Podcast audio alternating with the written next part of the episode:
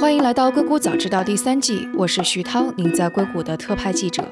这个世界因科技创新而巨变，那就请和我一起在最前线观察科技创新所带来的变化、影响与机遇。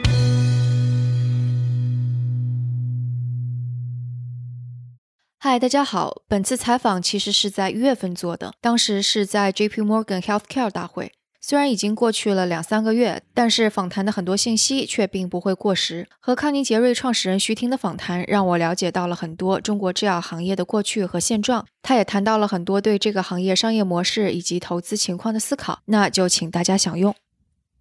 今天和我们坐在一起的是康宁杰瑞的创始人徐婷。那他这次来旧金山是参加医疗健康行业非常重要的一场大会 ——J.P. Morgan 的 Healthcare 大会。徐婷总，您好。欢迎做客《硅谷早知道》。然后您是十年之前从美国回来，回到国内开始开创这样的一个公司。当时是什么样的契机，或者是一个什么样的由头，让你下决心回到国内创业的呢？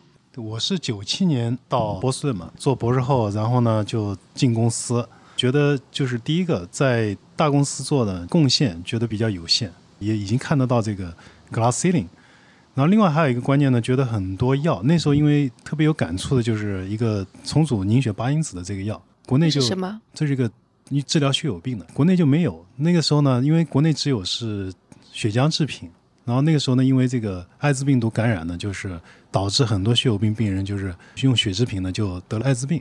啊，你说就当时河南省的那个对的，就艾对的艾滋病村的那个事情搞得很大，就是血浆制品就不能进口，然后国内呢血浆来源不足，那导致很多血友病病人就无药可用。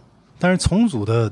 产品就是利用生物工程办法生产的这个重组产品呢，其实在美国九十年代就上市了。就国内那个时候，就我们觉得这个其实落后还是挺多的。觉得回去以后呢，可能有机会能做很多事。当时回去就想把这些急需的药，国内没有的，能在国内把它做出来。其实当时就这么一个简单的动机。但我看好像报道有说，你零七年的时候就当时想要回国，但是没有拿到资金。其实从零一年开始就想回去，那时候刚刚做完博士后进公司没多久，我觉得。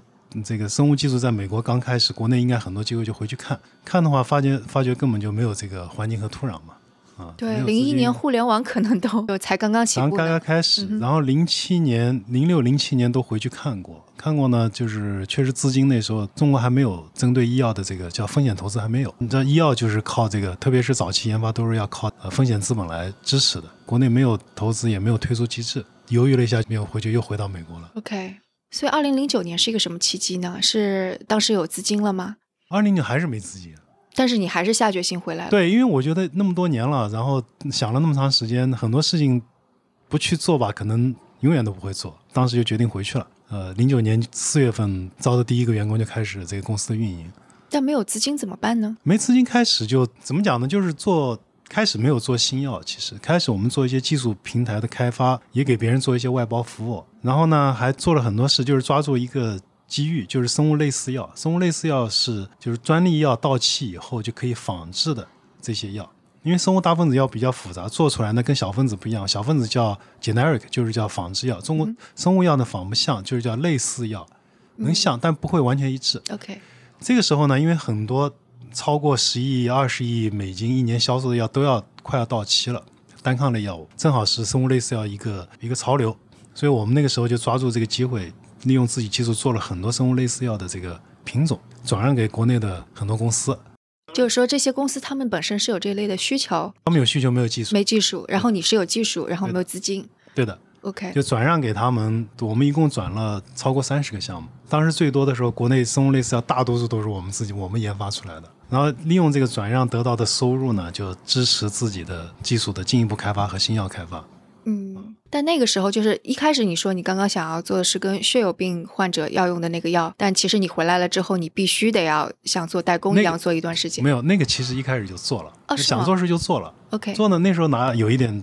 自己的积蓄啊，什么就放进去就做，有朋友的一些钱，做到一年，那时候效率挺高，就把这个基本上生产工艺就差不多做好了。做好以后呢，没有钱了，这个项目就转让给国内的一家大公司，叫正大天晴，这是国内排在前几位的大的公司。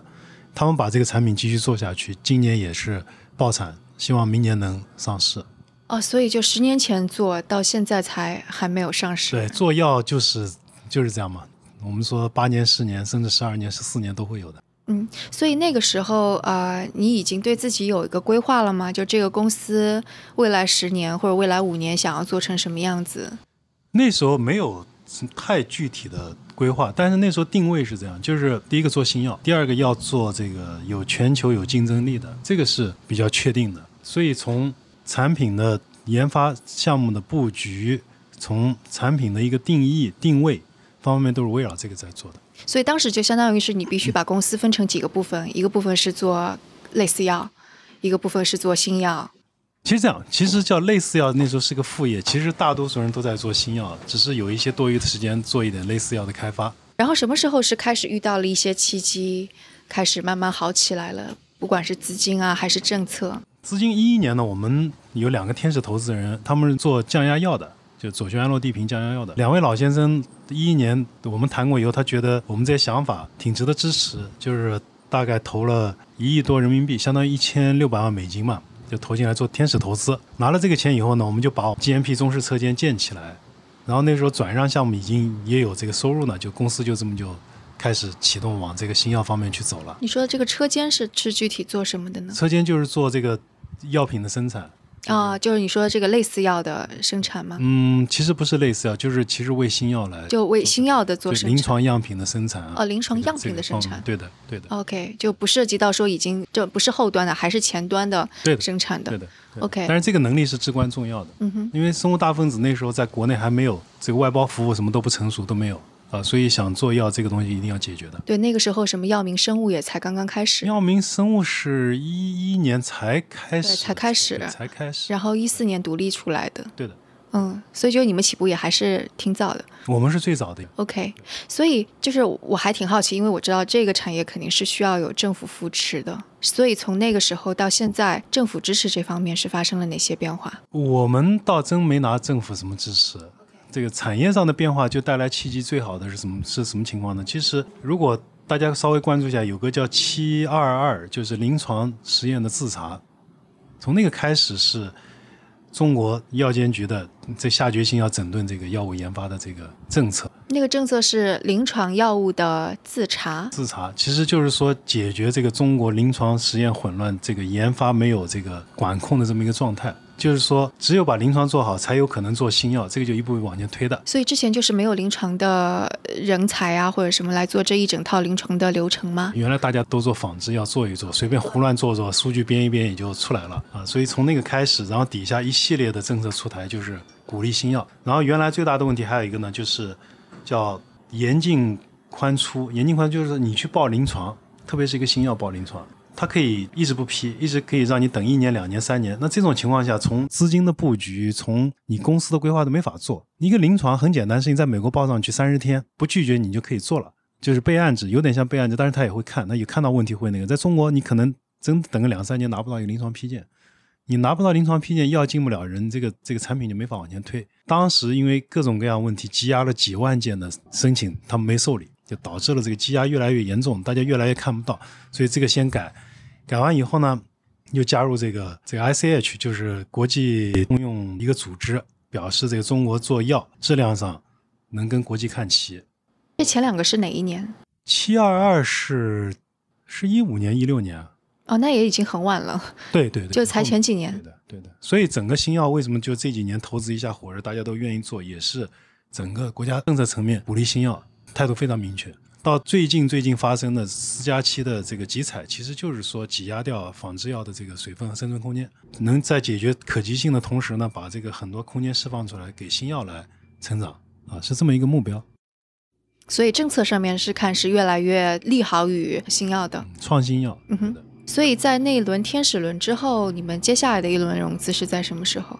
接下来轮子刚刚完成的，就是 A 轮的。A 轮的。这个，但是这个 A 轮呢，是我们把我们一些品种，就是跟肿瘤相关的品种，其实分拆出来，又做了个公司叫叫 Alphabet Oncology，就是说康宁杰瑞生物制药公司。这个呢是拆出来分拆出来以后做了第一轮融资，做了一共是一点三亿美元，左右。对，我就因为 如果是做嗯互联网的话，就会发现这个 A 轮融资，你们的天使轮、你们的 A 轮都特别的巨大。嗯，因为通常对于互联网公司是要做到什么 C 轮、D 轮才有可能这么大。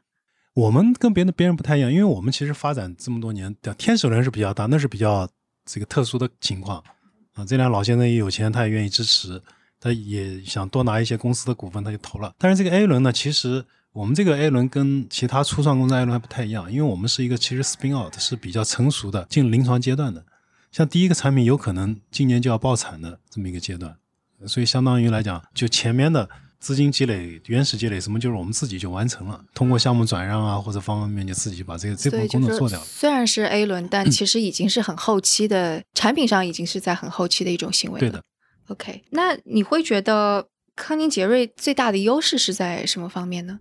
最大优势其实是我们我们叫 in-house research capability，就是我们自己有很完善的研发和创新能力。这个在这个呢，就是跟国内很多公司通过 in license，就是引进产品啊，或者是呃利用这个 CRO 去做，这个不太一样。我们全产业链的，其实从研发一直到后面生产。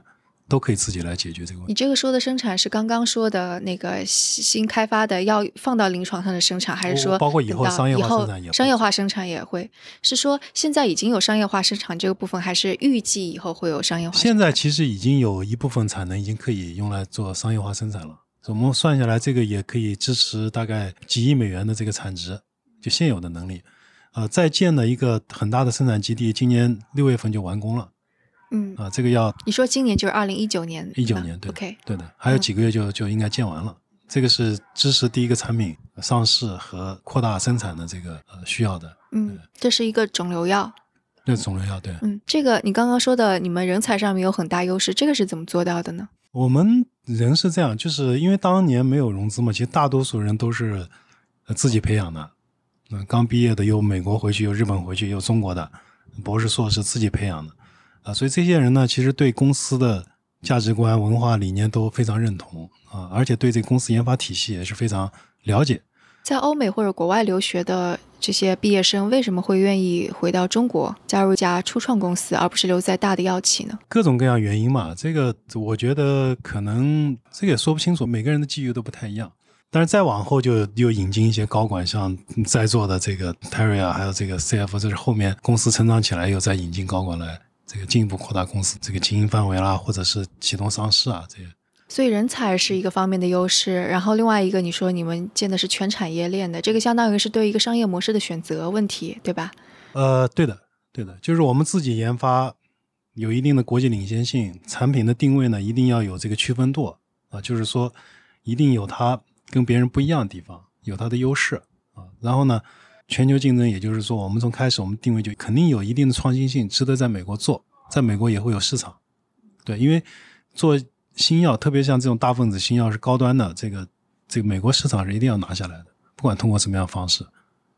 这个考虑是怎么样？因为我知道有一些呃新药的公司，他会说，那我把一部分的外包给别人，然后制造也外包给别人，这样就可以了。或者有些说我只做前端，后端的我不做，或者我只只做后端不做前端的。那这个就你们为什么要考虑说全部都自己做呢？这个这个里面有有这么一个问题啊，就是跟大生物大分子药，就我们做的这种抗体类药或蛋白类药，它跟小分子还不太一样。我们经常讲叫工艺决定产品。你不同的工艺生产出来质量是不一样的，它疗效可能不一样。那这种情况下，工艺呢，就是其实是也是我们的一个核心竞争力，我们要保留这个，就是我们不去找别人外包。然后研发呢，我觉得很多事情就自己如果能全程做下来，能一批人稳定的做下来，就是说通过多少年的积累呢，就会有产生一些新的创新点。因为 CRO 的话，你交给他做，做来做去呢，CRO 永远都是说我帮你做事，我收钱，他不会在这个过程来产生这个。他只会去省钱、省成本，不会给你产生创新点。所以这个就是说，在研发过程中还会有不同地方产生这个新意出来。会去把你们的这种商业模式跟其他行业去相比较吗？就比方说，可能呃说的会比较多的，就比方说苹果自己设计，但是最后的生产交给富士康，然后或者是联想，它既有自己的设计，然后也有自己的生产，可能就是其他行业也会出现这样子。你们有做过这样的比较吗？有的，因为是这样，因为我们现在还在做有限的新药嘛，就是包括将来这个分工还是必然的，只是到什么阶段。嗯哼，你药品的一个整个全产业链，这个下面更大，包括这个你很简单，一个包装在哪里做，冷链是在哪里，可以细分出来，可以几百道工序的，这个不会我们全部去做的。知道商业化又是商业化，商业化到最后做的就是说什么样是最有效、成本最低、能控制质量、保证质量，这是要紧的事情。嗯哼，至于说研发，我们觉得现在在这种情况下，有一两百个人能自己把这个全部能全套能做下来，全部自己能控制，这个是现在看来是一个最有效的一个，对于我们来讲，我们觉得是个最有效的一个体系。嗯哼，所以还是着重于研发这部分。对。那就比方说，你们的研发跟大的制药公司相比，因为大的制药公司他们钱非常的多，他们也有非常多的人才积累，所以你们是怎么去面对这种竞争呢？其实从研发来讲，大的制药公司的研发效率其实是不高的。嗯啊，这个也是。你是说那个，即使是在美国，研发效率也是不高的？因为因为公司大了的话，它其实最重要的不是，其实真的不是创新。创新固然重要，但是对他来讲，最重要的是合规和生存，和把已有的产品的这个市场的维护，这个是很要紧。所以，美国大公司产品线有部分是自己研发，但是大多数情况，它是其实通过和小公司去 in license，就是去买来的品种，或者去合并公司拿来的品种。就像今天早上发的，李来八十亿美金买了一个公司叫 Loxo，这个 Loxo 好像现在也就五六十个人嘛，品种是他们研发，李来就把这个公司就买掉了，来构建自己产品线。因为通常我们的概念上都觉得，好像这些大公司都花了很多的钱、很多的时间在做创新。大公司优势不在创新，而是在后面的开发，比如临床开发、产品开发、市场开发。OK，这是他们的优势。我们说新的药有一个 idea 出来，有个想法出来之后，它临床时间也很漫长，它合规去 FDA 或者是也很漫长，所以就就大公司是后端这个长时间的投入跟长非常多钱的投入。对，OK，因为临床费用，而且现在投入也大嘛，这个时间也长，呃，而且这个是需要体系来支撑的，所以很多情况下这个大公司是有优势的。但从创新来讲，因为各种体系啦，各种这个制度啊、规章制度这些这些制约呢，其实大公司创新力其实不如小公司。你们的竞争对手，你会怎么定义？是来自于国内呢，还是来自于国外呢，还是怎么样？两边都有。意思就是说，所有的跟你们在类似领域当中进行新药开发的，其实都是你们的竞争对手。是的。那你觉得，相比较这些竞争对手而言，你们的优势劣势会非常明显吗？还是其实都是在差不多的？我觉得我们优势还是比较明显，因为我们产品的定位还是很明确的。因为各种原因，其实我们对公司的研发的一个掌控力还有，就是那对于产品定位，一定是说能想清楚这个品种有有优势了才去做，或者不管是从设计上，还是从这个分子形式，还是以后用途来，一定就是说有它很强的独特性和它的优势，我们才会去做。但是其他的可能。国外的某些公司也会这么说，这是我的优势所在。嗯，对，这个是这样。但是说能把这种执行力能做下去、能做好，其实也并不是特别多。因为我们刚刚还讲的，又回过来，我们其实是一个研发的一个全产业链，在每个地方都有可能产产生这个创新点和跟别人不太一样的东西。这种全产业链的创新，在美国或者全球其他地方也有采用这种方式去做一家公司，为什么呢？因为我们有些事情都是两面看，我们没没有拿到资金，我们自己来做这个模式，慢慢打磨出来的。跟你拿了风投，风投的他的目标就要退出公司，你要上市，那就有个这个短期目标的一个设立和完成的问题。那这种就很难会有人去慢慢琢磨一个，对于小公司来琢磨成一个这个全产业链的这个形式，肯定是以这个外包或者这样更有效、更快的方式来做了。就现在现在挺少的。包括这个美国这个分工也是蛮明确的，现在。嗯哼，所以就是说，你你觉得你们现在全产业链的优势完全是建立在之前没有风险投资、大量注入的情况下。那现在有投资大量注入了之后，没有想过说需要更快的，比方说资金周转起来啊，或者新药迭代更快啊，所以把你们的优势放在其中的一点，而不是全产业链这种吗？对我们现在当然了，到这个阶段，因为我们的品种已经进临床了，就是临床开发，所以我们在现在在构建自己一个。比较专业的一个临床团队来开发产品，就是整个公司发展阶段也不一样。就是说，我们很可能，比方说，第一个第一个产品明年上市，公司希望今年能上市，那就是整个操作运营层面跟以前又不太一样。现在要紧的是把产品做出来。呃，所以就是现在就相当于，其实你们每个阶段每一年不同阶段做的重点也是不一样的。对的但是就是每个阶段可能做的就是这个全产业链上的其中的一点。对，加强其中一点嘛，就根据产品的一个周期嘛。嗯，哦，对了，刚刚有个问题忘记问了，就是康宁杰瑞是在苏州，为什么是在苏州这个地方？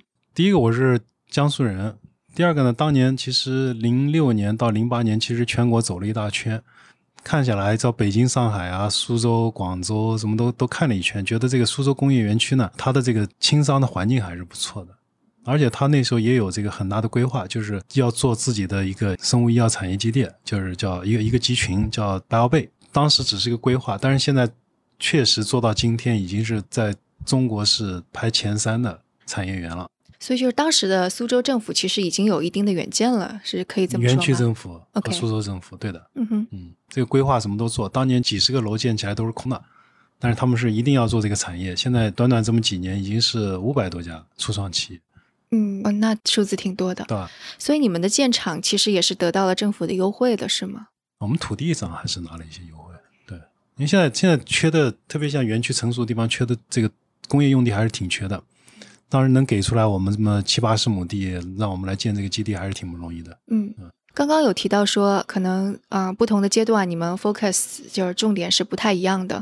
那如果说再长远一点，就比方说五年、十年，你给你们的目标是什么样子？或者就是回过头来说，十年之后，可能这是一家什么样的公司？十年呢，看怎么想。如果说大家把话说的大一点，那我说就是美国的公司，像吉列德、像 Gilead 和 c e r g i n 也就二三十年做成这个千亿美元市值的公司。我觉得我们现在产品线里有这种潜力的产品还是有的，就是销售几十亿美金甚至更高的潜力还是有的。如果真的做成，那十年以后很可能就是一个你们就是对这大家总要有这个梦想嘛。他们已经是上市公司了，所以你们有上市的打算吗？我们今希望今年能上市。今年上市哦，那很快了，就相当于是你们说才融完 A A 轮，马上就上市。对，这个都是一起计划的，就融 A 轮跟搭架构到上市都是一起规划的。所以选择在美国上市还是香港上市，还是有现在还是先在香港上嘛？有有什么考虑吗？在这背后？呃，因为因为这个当时就是说，第一个港，嗯，这个香港港股就是呃，它给这么一个机会，呃，它就相当于如果是优质标的的稀缺性的，它会有个溢价啊，这是第一个。第二个，从亲和力来讲，港股其实对大陆的公司和产品，其实可能了解的比美国更多一点。当然了，我们也没有排除美国上市的可能性。如果整个股市啊什么各种原因，我觉得以我们公司现有的产品的实力，到美国上市也不是不可能的，到纳斯达克来上市也不是不可能的。对，可能有一个潜在的影响，就是现在经济周期在一个非常震荡的，在大陆可能已经显现的比较明显了，所以这个难道不会纳入你们考虑的范围之内吗？是要考虑，但是呢，就是这个医药行业啊，对这个健康行业，其实它是反周期的，反周期，对的。嗯哼，其实这个这个行业来讲，它除非是上市的窗口关掉了，只要有窗口，这个生物技术企业一直都会有机会。所以就说未来即使股市往下跌或者震荡特别厉害，你觉得不会对你们的上市有太大的影响只要？不出那种大的危机，应该没有什么太大不像二零零八年那样的。对，二零零八年或者是怎么样？因为我们最后上了以后，第一个募到资金，第二个可以以后再继续再再新增股份去募资，这个但是最终原则上还是我们的临床数据来驱动这个公司的一个估值的增长啊、这个这个这个原则是跟经济什么都没有关系的，跟经济周期是没关系的。呃，在最开始的时候有提到说，你回国的时候，那时候国内的这个研发创新其实跟美国比还是相差挺大的。当时还没起步呢，那现在呢？现在的比较，现在我觉得差距还是有一些的。嗯哼，因为第一个创新性，美国的这个体制和基础研究，还有这个方方面面导致的这个产生那个创新性啊，这个国内差距还是挺大的。你说基础研究就是说在大学里边做的那些转非常基础的，嗯，转化还有一个转化，就是包括临床医学和这个这个呢，美国这个体系在这个地方，我估计没有十几年时间，可能也赶不上。那另外呢，制药其实是一个很复杂的一个系统工程，它涉及到你原材料，涉及到设备，方方面面。这个呢，体系国内现在基本上还是处于早期阶段。但是我看那个药明现在已经算是排名前十的这这叫什么来？C C 什么 CRO C R O 的企业了，所以是说有进步吗？已经对，有进步，但是药明的，就是就是药明的话，它的这个百分之八十的关键设备还是进口的，啊，设备是进口的，依赖包括分析设备，包括这个啊，它因为这个行业能快速发展，跟一大批人从欧美回去是有关系的，就带回去的这个概念、技术什么都有了，但是实际上它的基础相对还是有差距的。嗯，所以就说要全面赶上的话，呃，基础的研究是一部分，然后自己的类似于生态的设备啊，这些制造啊，其实也是一部分。基础研究、嗯哼，转化研究、临床医学，包括临床实验啊，这个这个是一定要加上去的。剩下来这个包括这个设备，就工欲行其事必先利其器，嗯哼，你这个没有这个东西是行业是没有支撑的嗯。啊。这个这个是真的要慢慢花一代人时间去做了。但是为什么会有造成一种印象，就感觉好像这一年来，起码、起码在中国这一年一年半来，嗯，非常的火，好像新药一下子就全都出来了。而且感觉，因为我之前的观念是真的觉得大公司要花十年的时间，投入十亿多的钱才能出来这么一个新药，为什么在中国这这一年就这么快？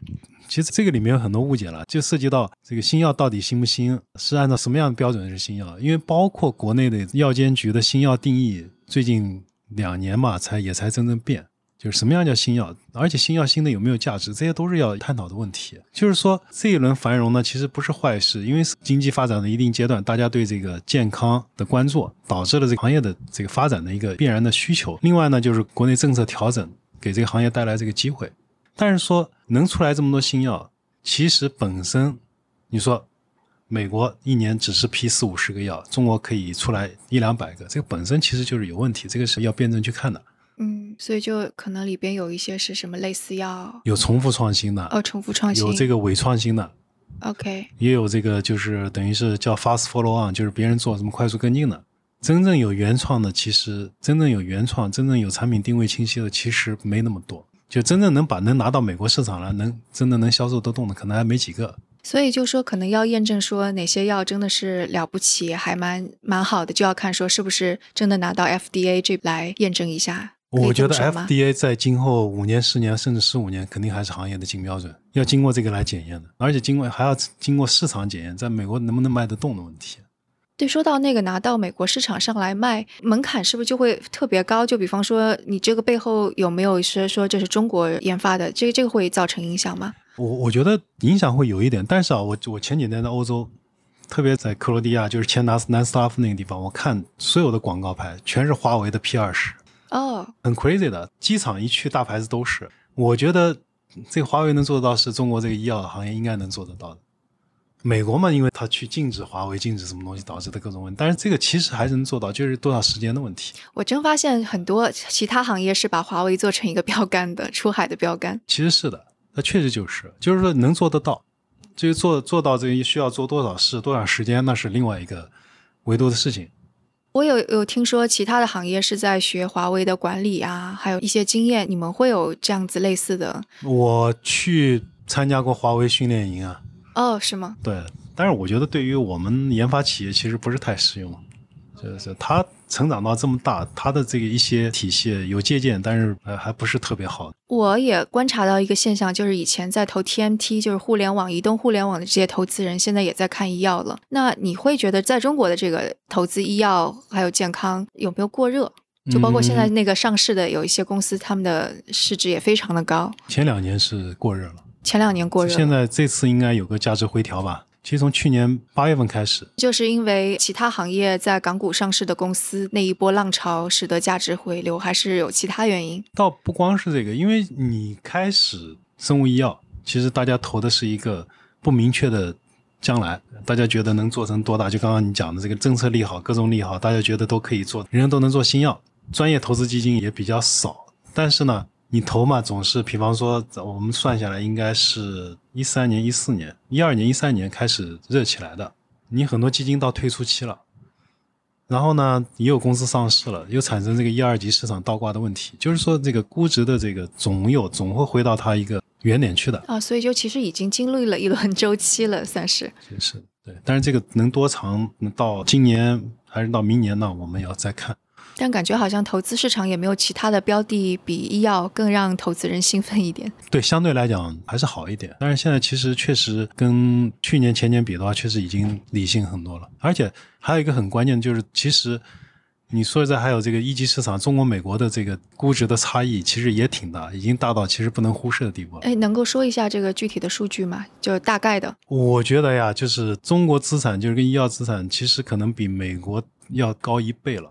要已经高了一倍，对的，嗯哼，甚至更多，嗯，就是热的时候。那这个感觉就其实跟前几年的互联网、移动互联网的热是一样的，只是可能这笔钱从之前的转移到了医药健康这个行业来了，是吗？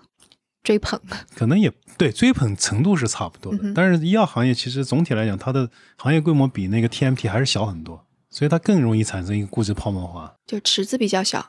嗯哼，如果是要看接下来呃两到三年。你会觉得在中国市场上，可能医药的创新有哪些趋势？也许是应该去关注的。我觉得这样，就是因为现在现在叫技术这个全球化和这个扁平化嘛。我觉得在某些领域，比方细胞治疗、基因治疗、基因编辑，还有后面的一些人工智能和生物医药的结合呢，我觉得中国很可能在这方面跟美国有可能能并驾齐驱。就因为无论是在数据的获得，还是在基因编辑方面，可能受到束缚更少。一个束缚更少，另外一个大家起点都是一样的。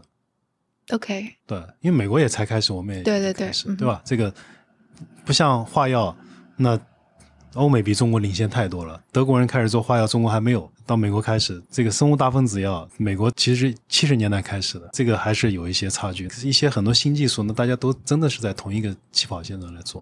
所以就基本上是美国的人才在这边做，中国的人才在那边做。对，OK，对，所以这是有些领域都已经中国已经有希望能全球领先嘛。比方说，人工智能和医药、生物医药研发结合这个趋势，在哪里都是一样的，都是刚刚进入这个起步阶段。谁能把这个能抓住，谁能把这些新的技术能能用到用上去？我觉得这个创新上，下一步最近几年大家应该可以看到很多这方面的这个。OK，这是一个趋势。那其他的趋势还有观察到的吗？其他趋势就是说，中国新药的一个全球化是不可避免的。为什么是中国新药的全球化？这个也是历经了一些变化。原来叫 Made in China for China，OK，然后呢？变成 Made in China for Global，就是从之前的中国制造、中国用到中国制造、全球用。但是还有一个研发的问题，新药研发就是以后还可以 Discovered in China，Made in China for Global，不光是中国这一个一个事情。还有一个关键就是说，中国市场越来越大，然后呢，跨国药企和美国美国企业也和欧美的企业也会把这个一些竞争力也会投放到那边去。其实对于本土的也会产生很大的一个压力。你是说外国药企在中国的？研发，因为原来是这样，因为原来一个进口药，因为政策原因和保护原因，可以比在美国上市，在中国呢上市要滞后五年、七年甚至更长，最长的还有滞后九年、十年的。那这个滞后呢，其实给国内药企很多机会，就是在没有原创力的情况下也能成长存活这么一个机会。它可以仿一个，它可以强仿，它可以赶快跟上去做一个，甚至就直接就仿掉就完了。但是现在呢，因为这个政策变化，就是说很多情况下，美国上市的药在中国可以不做临床或者做很小的临床就可以直接上了，特别一些急需药的话，那其实对于这个产业的压力还是挺大的。当然，这个也是加入 WTO 的一个趋势啊，这个没办法。所以就逼着国内的药企需要创新。对，而且既然别人进你的市场，你中国市场就是那么大，那你这些产能也得要挤出去嘛。你的研发能力还是要那个。而且你做药，疾病来讲，疾病本质人种差别不是特别大。你既然能给中国人做能用的药，那给美国人也是应该能用的。只是说你要一定能达到它这个创新力和这个这个创造性和它的这个质量要求，那才可行，等于是。那如果抛开就是创新力、基础研究这方面，中国跟其他的大的国际的药企比，会有什么优势吗？如果要在全球进行竞争的话，没有优势，因为这个是一个体系，但是能不能做得到也能，因为日本药企像 Takeda、i s a 这药企，也就是八十年代起步，用了大概二三十年时间做成这个。国际一流的企业的，嗯，因为我在想别的产业，就比方说华为或者其他的，嗯，TMT 或者硬件产业，那最开始的优势就是人口红利，我可以降价，我的人工便宜，然后我再慢慢把技术做起来。但是在医药这方面，就是一开始就还是得要拼技术，你要拼技术。但是呢，中国有个好处，就是中国那么大人群在，呃，先天有做临床的时候有优势一个做临床，一个它先天的市场还是有的。就是说进口产品它因为定价原因、医保原因，中国的市场它占不完的。那你这么大的市场存量在这，你可以总是有机会生存下来，这个还是挺重要的。您还说过一句话，说做生物医药研发需要工匠精神，这个是什么概念？对我，这就是我讲为什么跟全产业链研发模式是相关的。一个东西，一个蛋白，你一直去做，做了一年、两年、五年、十年，你对这个产品的了解，别人是无法比的。通过这种深入了解，就会对这个产品怎么去改造，怎么来形成这个创新性和一些优势呢？其实就会有很大启发。我很简单讲，胰岛素从第一代天然提取到现在都快一百年，胰岛素发现都一百年，做成药已经几十年了。它现在其实还在不停的改，不停的一代一代升级。像为什么胰岛素几家垄断，诺和诺德。李来、赛诺菲几家能垄断，因为他们其实不停的在投入做研发。这个是自然界里面分子最小的，都称不上蛋白一个生物药而已。问一个外行的问题，嗯，就给他们进行改进，是改进什么？改进，比方说原来胰岛素很简单，我就讲一下这个算是常识。之前要提前半个小时吃完，或提前一个小时，然后才能去吃饭，因为它吸收比较慢。那你有可能就忘了嘛？然后那胰岛糖尿病呢，又会低血糖。它不能就不吃，导致一个矛盾。那改造以后呢，就会变成现在最快的几分钟吃下去，呃，打打进去以后就释放到血里面就开始起作用了。那你餐前你只要看到吃饭了，我打一针，三三分钟、五分钟过来吃饭就好了。这个是一个很大的改进，对吧？但是现在还得要打针，那将来能不能不打针，能不能变成口服的，这又是另外一个改进。然后还有一个更新的改进是跟材料科学和这个生物学结合的，那就是变成一个小的这个小设备。这个设备呢，它能自动感知你血糖的水平。那你把这个口服下去，它它说血糖高了，它就开始释放胰岛素；血糖低了，它自动关闭了。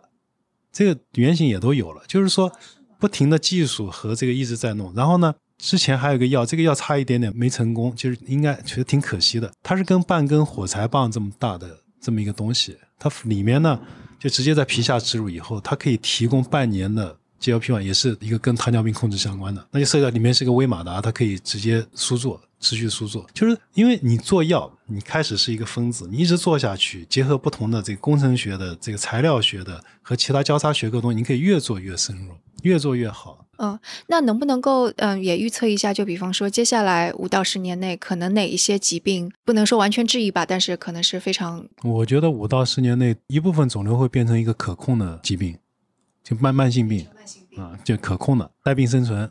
然后呢，我觉得老年痴呆啊，就是说阿兹海默，应该能有一两个新药能出来，能对这个症状和减缓它的进展应该有帮助。呃，这是第二个，第三个就是其实从趋势来讲，因为人的这个平均年龄越来越长嘛，就是这个老年性疾病呢，其实我觉得将来是一个退行性疾病会是一个很大的问题，就是让人不光能活得长，而且要质量高，叫 quality life，对的，因为你这样子才会减少对这个社会资源的消耗嘛。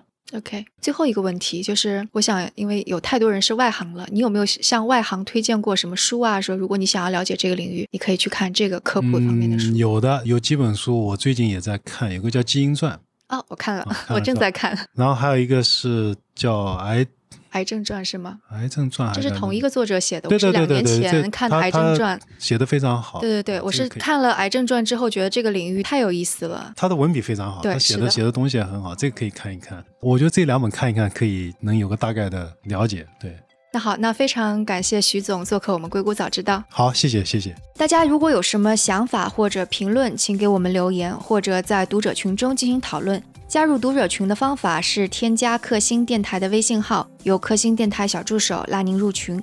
微信号是克星电台的拼音全拼 K E X I N D I A N T A I。如果觉得节目对您有启发，也请转发给您一两位朋友们，让他们也听到这档节目，或者在您所使用的音频平台上给我们点赞打星，这样都能够帮助更多的用户收听到我们。那我们下次节目再见。